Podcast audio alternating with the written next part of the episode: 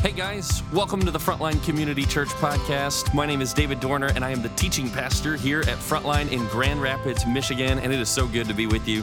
Our mission in this world is to see zero people unchanged by Jesus.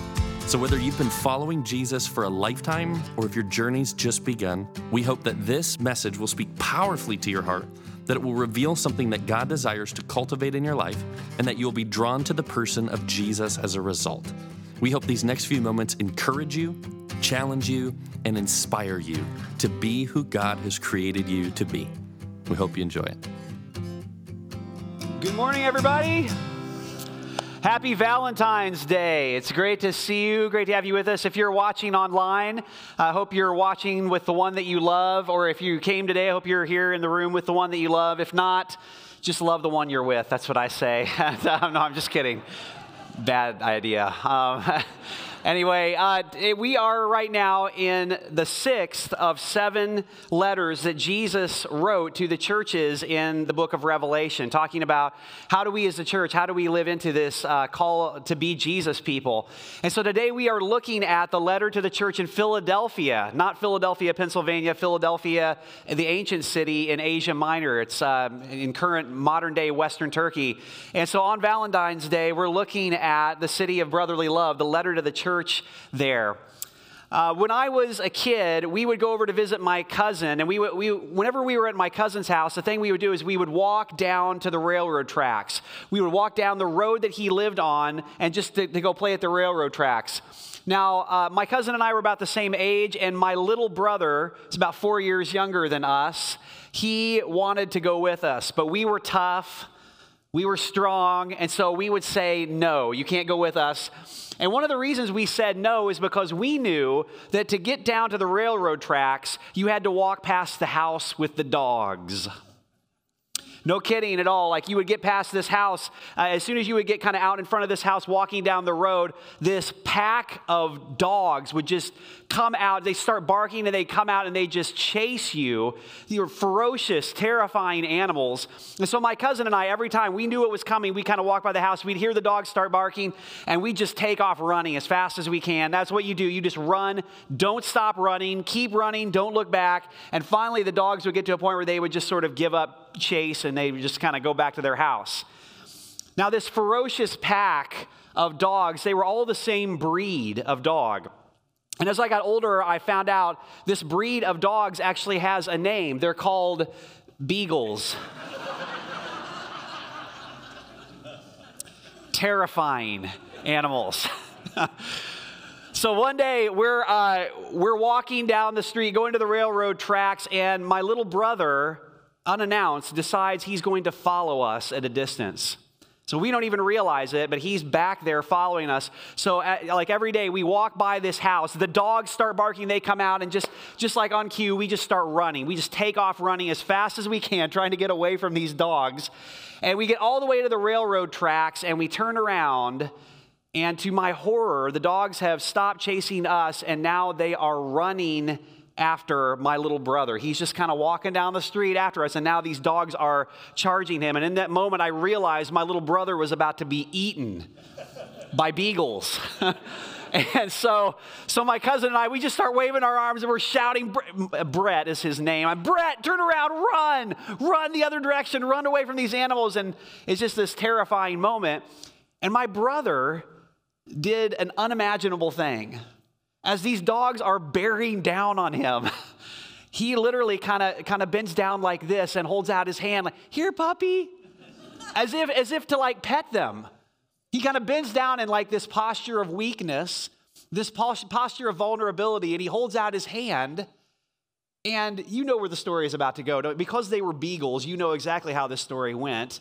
All of a sudden, my brother's sitting there patting these dogs, right? They stopped barking. All they wanted was just to be pat and paid attention to. And in that moment, our world was changed forever, my cousin and I, right? No, from that moment on, it was like nobody told him that he was supposed to be afraid. Uh, he just puts himself in this posture of weakness, and, and it turns out these dogs are not what we thought. And so from that moment on, we were never afraid to walk past the house with the dogs. I tell you that story uh, because it's true if you think about it that sometimes weakness is the real strength.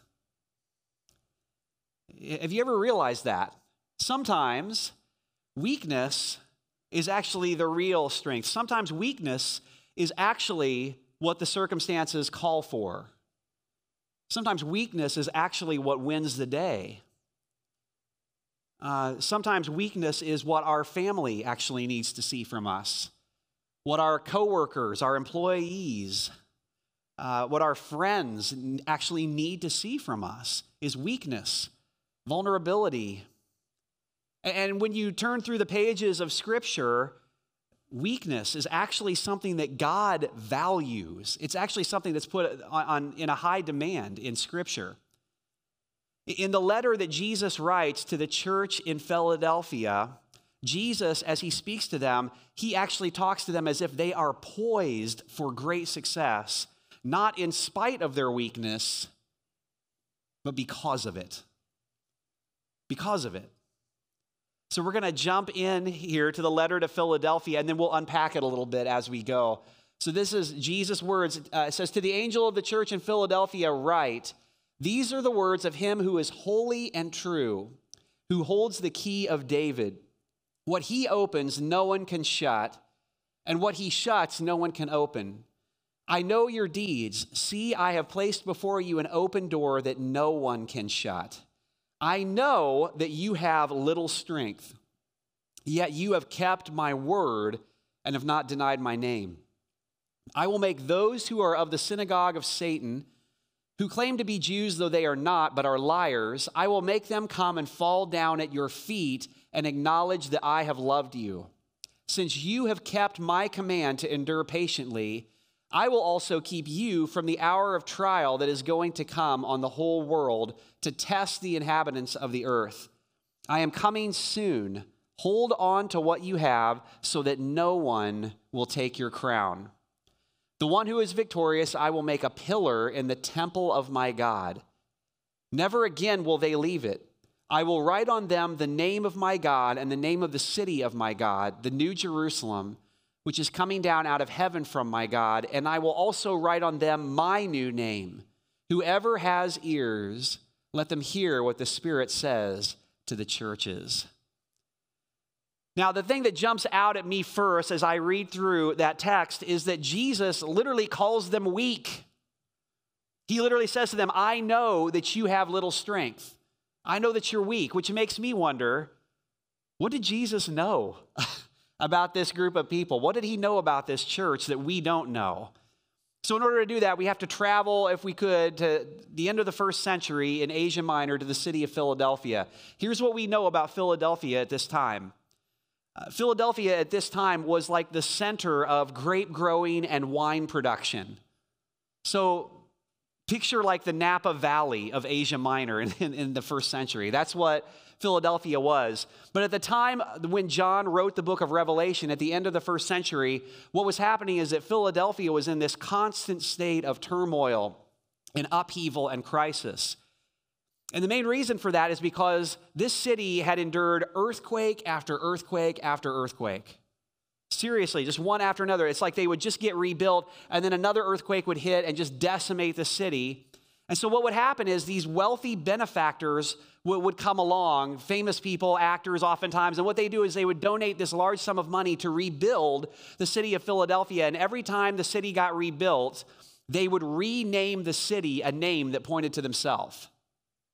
So, literally, Philadelphia is just the latest name that this city had.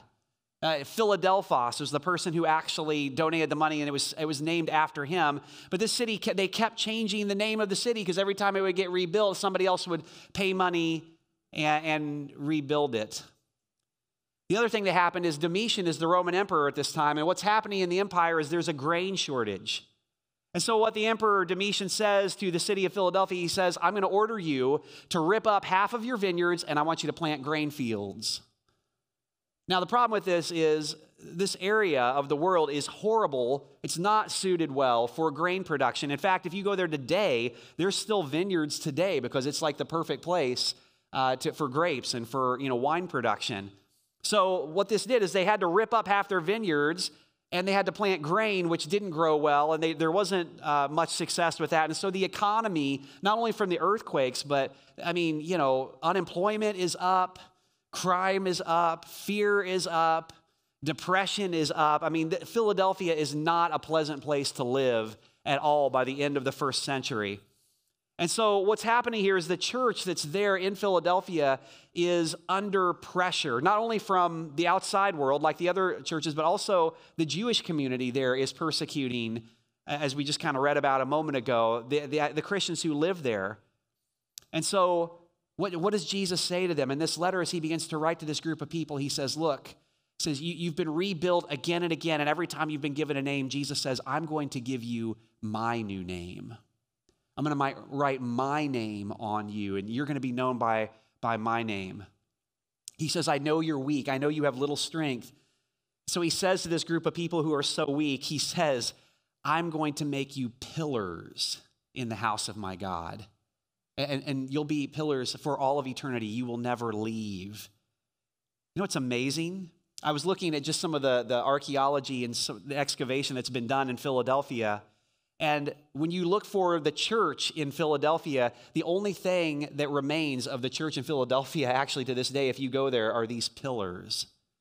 Isn't that incredible? Now, this church was built sometime after John wrote, but it's, it's amazing to me. All these centuries later, Jesus says, I know you're weak, but I'm going to make you pillars in the house of my God. And the pillars of the church are the only thing that's left standing still to this day. He says, I'm going to do this on your behalf. In fact, to me, the most amazing thing about this letter, as you compare it to all the other letters to the other seven churches, is that in this letter, Jesus just keeps talking about what he's going to do. In fact, the letter is almost just, it reads almost like this list of promises. Did you catch it? Jesus says, I know you're weak. Uh, and, and really, the only thing he commands them to do, he just says, hold on to me. You, you've been holding, holding on to me. I want you to keep holding on to me. And then he says, As you hold on to me, here's what I'm going to do for you I'm going to give you my new name. I'm going to spare you from the time of trial that's coming. I'm going to make the, the Jewish community that's persecuting you uh, bow down and acknowledge. And he says, I'm going to actually make you pillars in the house of God. It's just him saying, I'm going to do this, I'm going to do this, I'm going to do this. This is all the things I'm going to do for you. It's very different than all the other letters you compare it to like Thyatira, one of the other letters we've studied in this series, where Jesus is like laying it out. Here's what you need to do step up to the plate. He says, I know your weakness. Hold on to me. And as you hold on to me, here are all the things I'm going to do for you. So, the question I want to ask us as we think about what does this letter have to say to us today in, in our world, I just want to invite you to think about where do you draw your strength from? In your life, in your day to day experience, where do you draw your strength from? Jesus says to this church in Philadelphia, uh, I know you're weak. So he, it's not that he thinks they're tough. It's not that he thinks they bring anything to the table. So, so what did they bring to the table? They didn't bring strength, they brought weakness.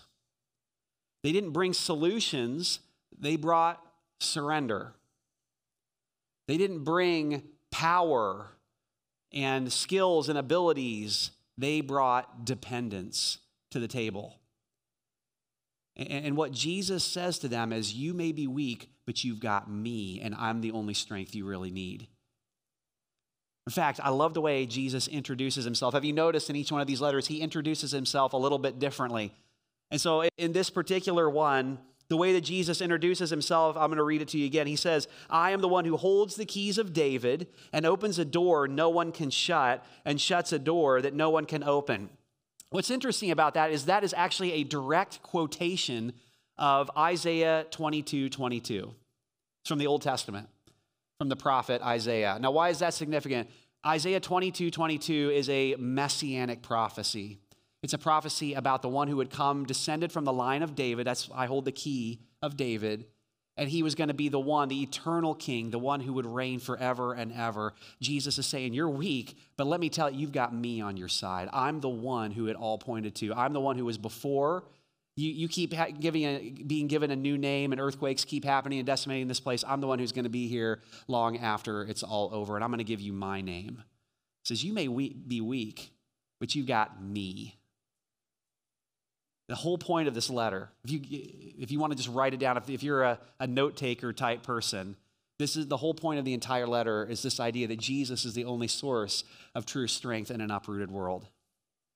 Jesus is the only source of true strength in an uprooted world. And what he's inviting the church in Philadelphia to do is keep holding on to me, keep letting me be your strength. Says, I'm the only source of true strength in this world. Now, that statement and what Jesus is saying to the church here in Philadelphia, it actually raises or, or kind of brings to the surface a major problem that people have with the gospel. I'm serious. This is a major issue that people have with the gospel. And that major problem people have is that the way that you enter the gospel, the, the way that you receive the gospel, the way you, you, li- you know, live into it in your life is through weakness. See, that's not what we like. We don't like that. Our, our weaknesses are the things we try to hide. Our weaknesses are the things we try to cover up, we try to mitigate, we try to make sure nobody knows about, and, we have a plan for. The last thing in the world we ever want to do is appear weak.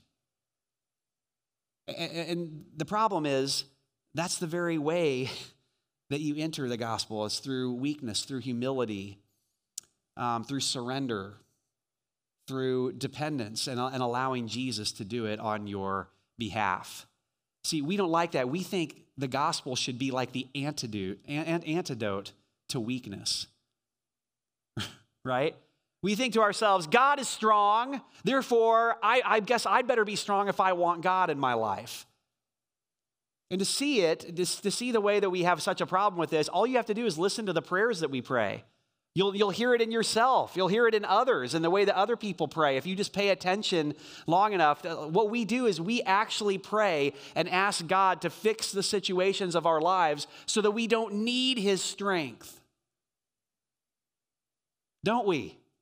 That's what we say when we face a, a situation that threatens us that makes us look weak, what we do is say, God, will you help me? Will you just make me strong? Will you fix this situation so that I appear strong, so that I'm able to overcome it?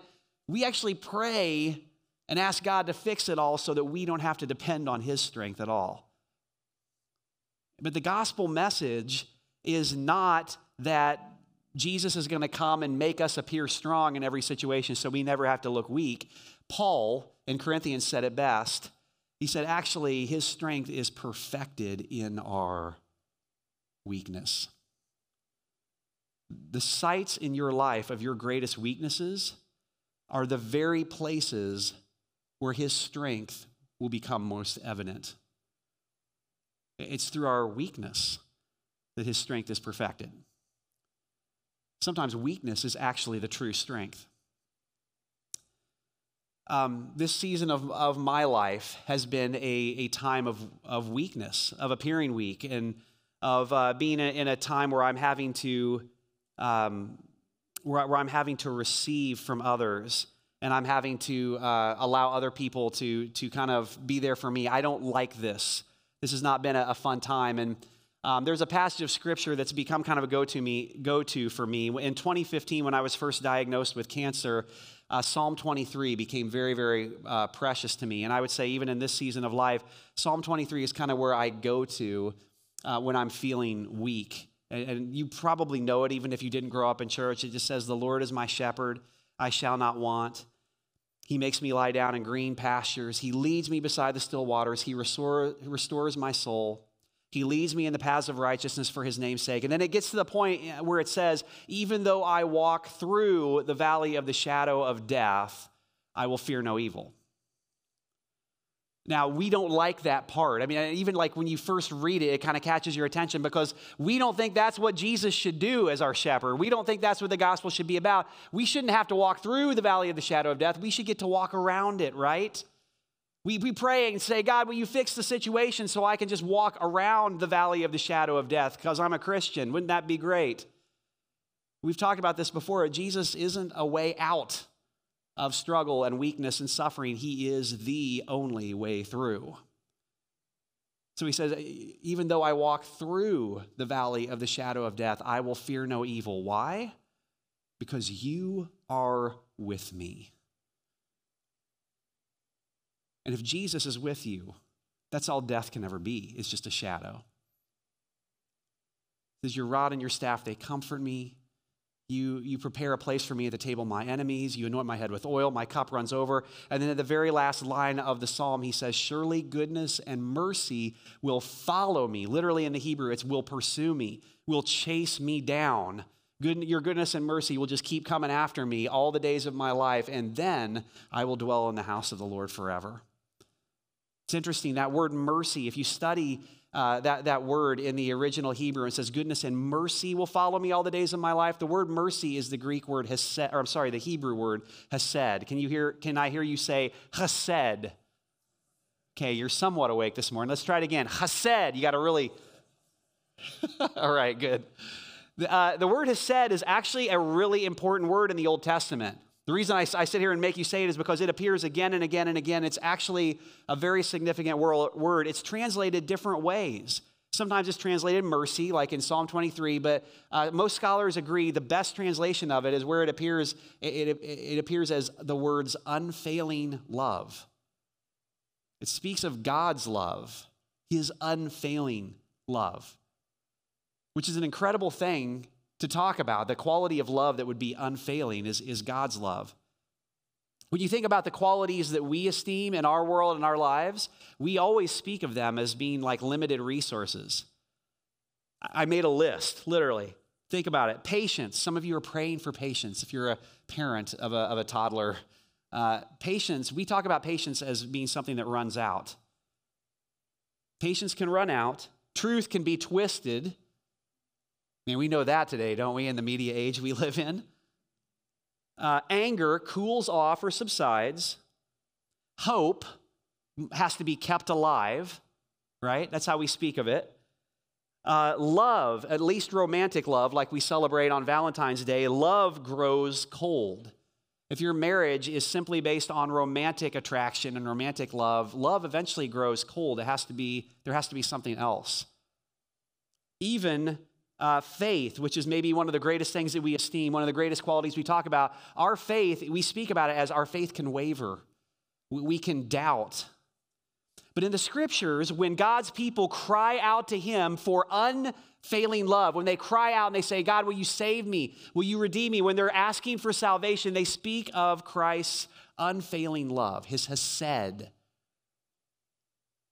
Because his, his Hesed is spoken of, it has no limited value to it. It's not a limited resource, it will never run out. And that's what I want you to hear this morning. If you, if you get nothing else out of the message, if you've been on autopilot until this moment right now, you need to hear His love will not fail you. His love, His Hesed, His unfailing love will not fail you when the cancer comes back. Uh, when you promised you wouldn't go back to that addiction and then you did. His love will not fail you.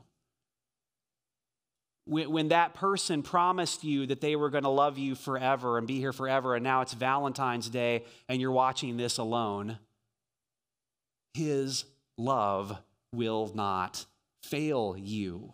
His love will not fail you. And his love, Jesus, is the only source of true strength in an uprooted world.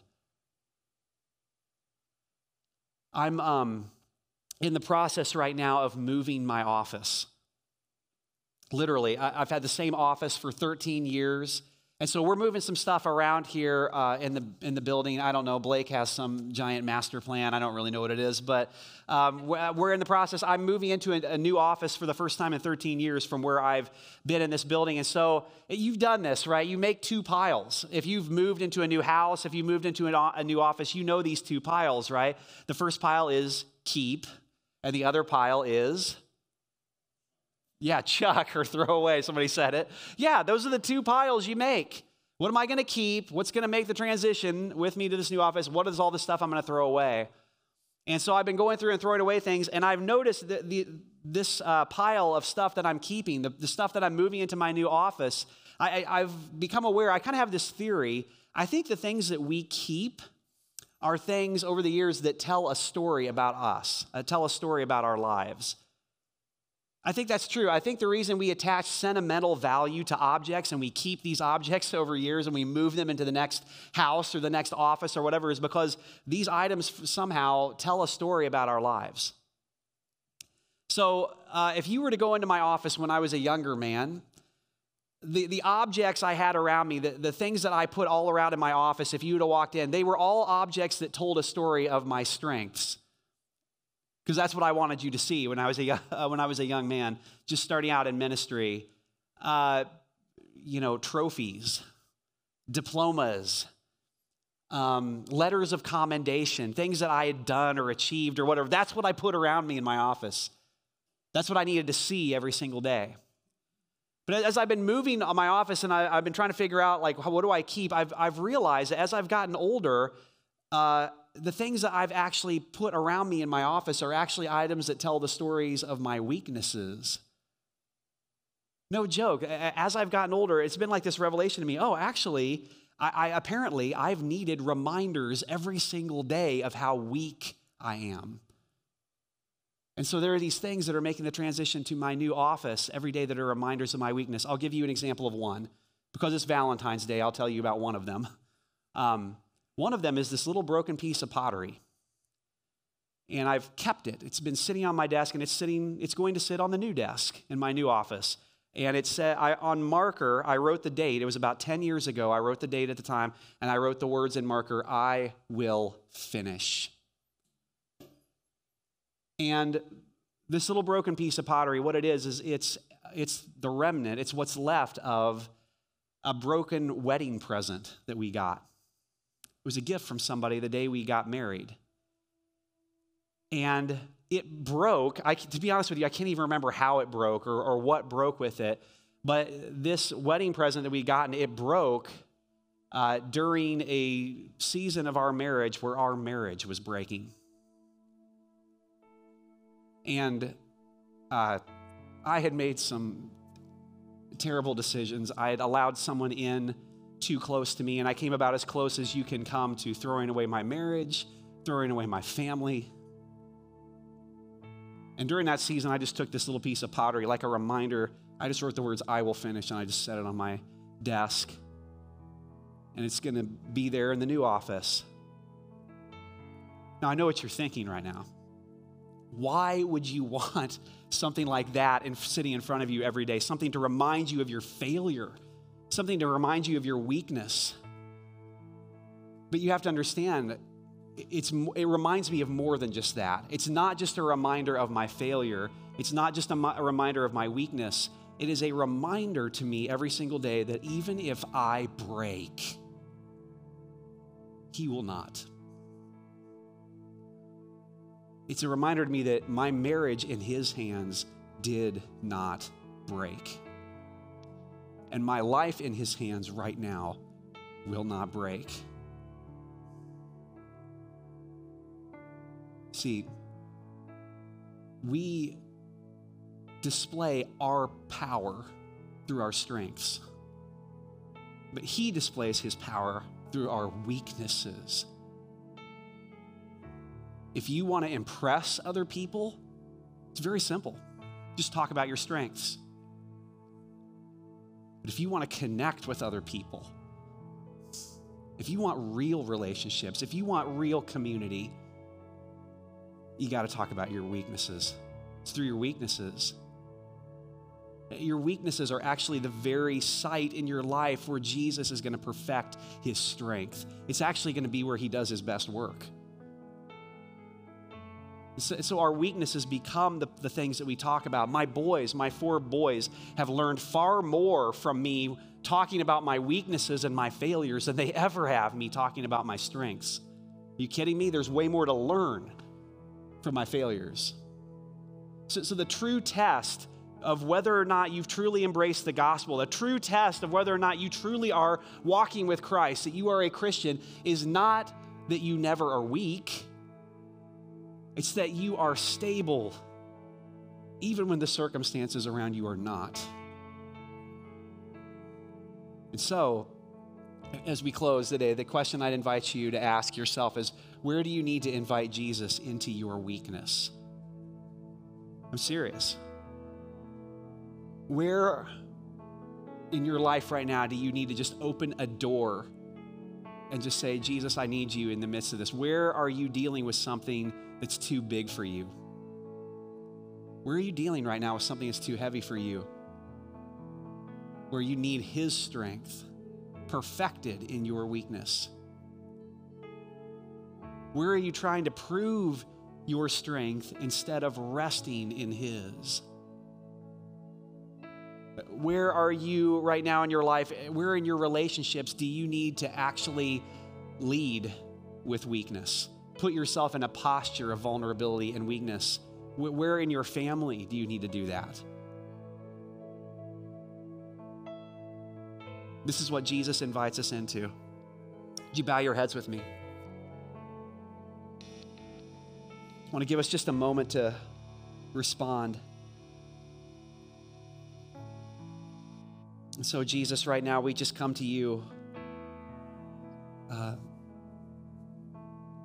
and God, our, our, our tendency in moments like this is just to say, God, we just want to skip past what's weak in our lives, what's broken. Uh, we want to skip past the ways in which we failed or fallen short. And, and yet, um, we want you to sort of fix the situation so that we don't have to appear weak. And yet, that's not what you actually invite us into. What you invite us into is so much better and bigger than that. You invite us to bring our weaknesses to you, to bring our, our failures, to bring our vulnerabilities, because your strength is actually made perfect in our weaknesses. You are so strong. Thank you, Jesus, that uh, what's even better than having a God who can protect you from the valley of the shadow of death so that you can walk around it is one who actually can walk through it with you and who can diffuse it. That's what you did on the cross. You're, you became weak on the cross so that we could take on your strength in your life. And so we entrust ourselves to you. We entrust our situations to you. We entrust this area that's too big in our lives to you, knowing that you're with us and your love will not fail us in the midst of it. And so, God, do what only you can do. Move in ways that only you can get the credit. And to that end, we will worship you not just now, but as pillars in the house of God for all of eternity. In Jesus' name, everybody said,